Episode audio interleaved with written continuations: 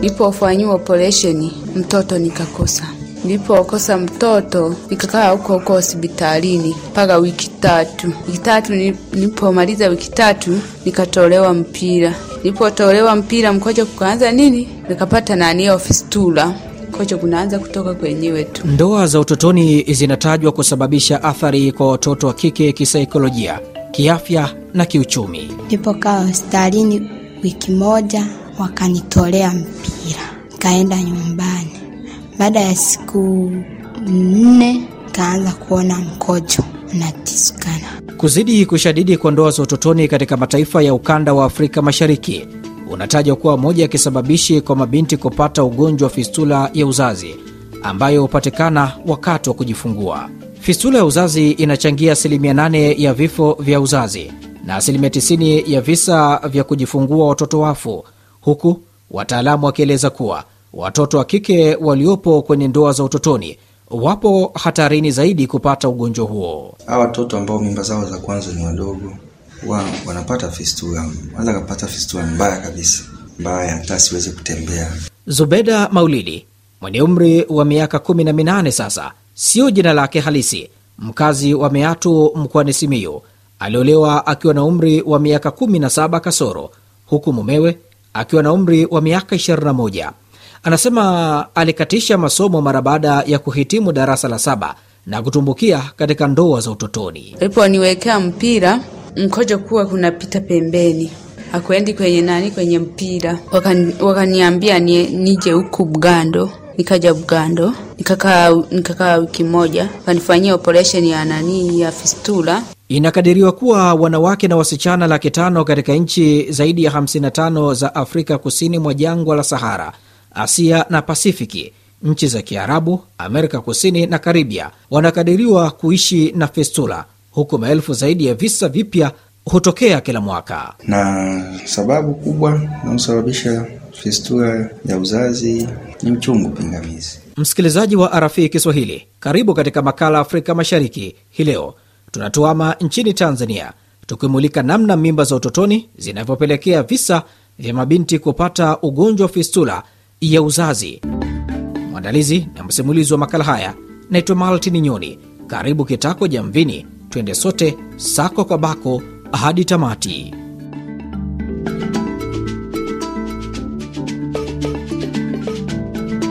Wanawake wanaoishi na fistula mara nyingi hupitia unyanyapaa na unyanyasaji na kuwa waathirika wa ukatili kwa sababu ya hali zao. Akiwa na umri wa miaka 17, Zubeda Maulidi, siyo jina lake halisi, ananijuza kuwa aliolewa na kupata mimba baada ya kuvumilia uchungu wa uzazi kwa muda mrefu.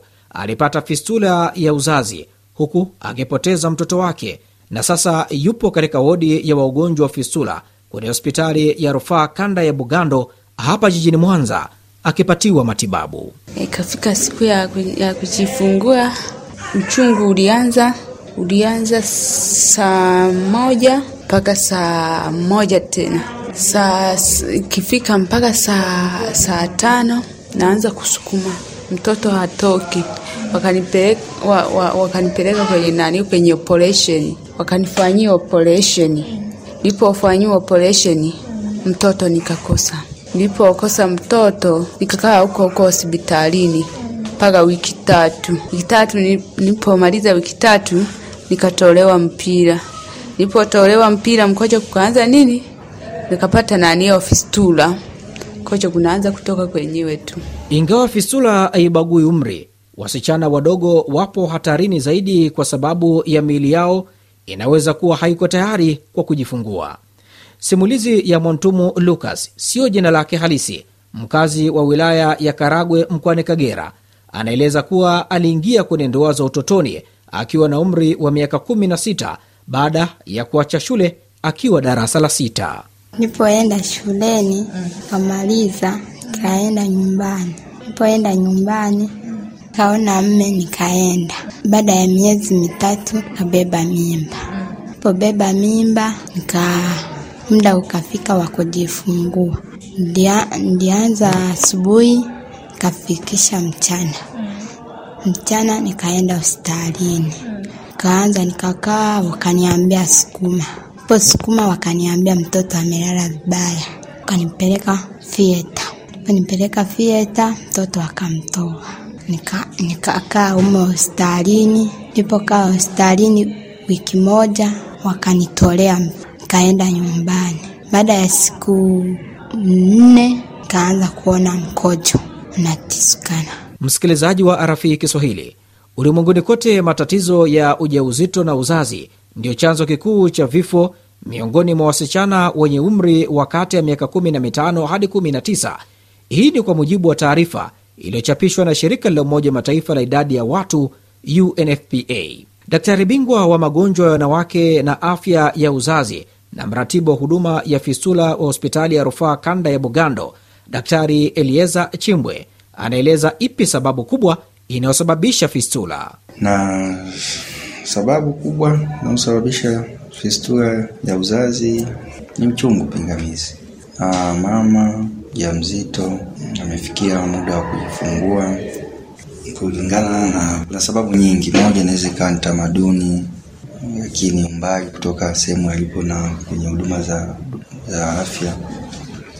Tamaduni ni kwamba kuna watu wengine kule vijijini, kuna wamama wazee wakunga kwenye wenye kazi yao ni kuzalisha. Sasa wale watu hawana uelewa kwamba ikitokea kuna shida hawezi kufanya kitu kingine. Takribani wasichana na wanawake milioni 650 walio hai leo hii waliolewa kabla ya kutimiza miaka 18. Zaidi ya milioni 50 kati yao wanaishi mashariki na kusini mwa Afrika, kwa mujibu wa shirika linaloshughulikia haki za watoto UNICEF. Takribani theluthi moja, yaani asilimia 32 ya wasichana wa eneo hilo waliolewa kabla ya umri wa miaka 18. Daktari Chibwe anaeleza kuwa wagonjwa wengi wa fistula ni wasichana wenye umri chini ya miaka 20. Kwa hiyo mpata binti wa miaka kumi na tano mjamzito kumi na sita kumi na saba ana yani, yani uwezo wake wa kuzaa ni mdogo, kwa sababu tu bado nyonga zake ni ndogo, bado maumbo yake ni madogo. Daktari Chibwe anaeleza katika hospitali hiyo ya rufaa kanda ya Bugando kwa mwezi wanapokea wagonjwa zaidi ya 20 wa fistula na kila wiki wanawafanyia upasuaji wagonjwa wanane ikiwa ni wasichana wenye umri chini ya miaka 18 waliopata ugonjwa huo kutokana na kubeba mimba katika umri mdogo.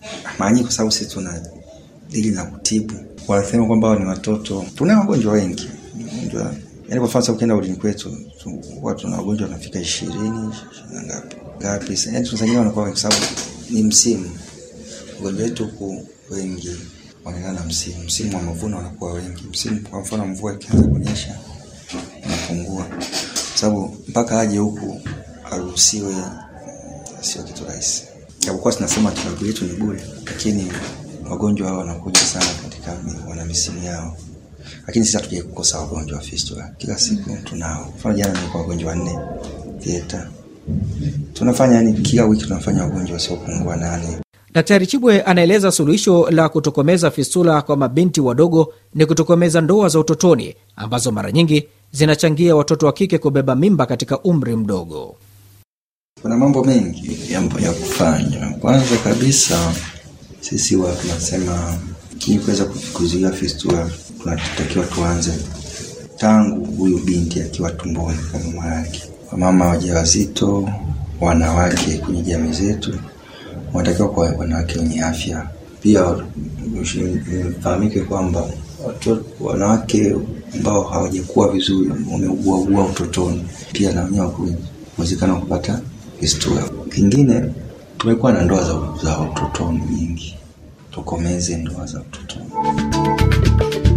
Msikilizaji wa RFI Kiswahili, na kufika hapo anaweka nukta katika makala haya ya Afrika Mashariki. Hii leo tumetuama nchini Tanzania, tukimulika namna mimba za utotoni zinavyopelekea visa vya mabinti kupata ugonjwa wa fistula ya uzazi.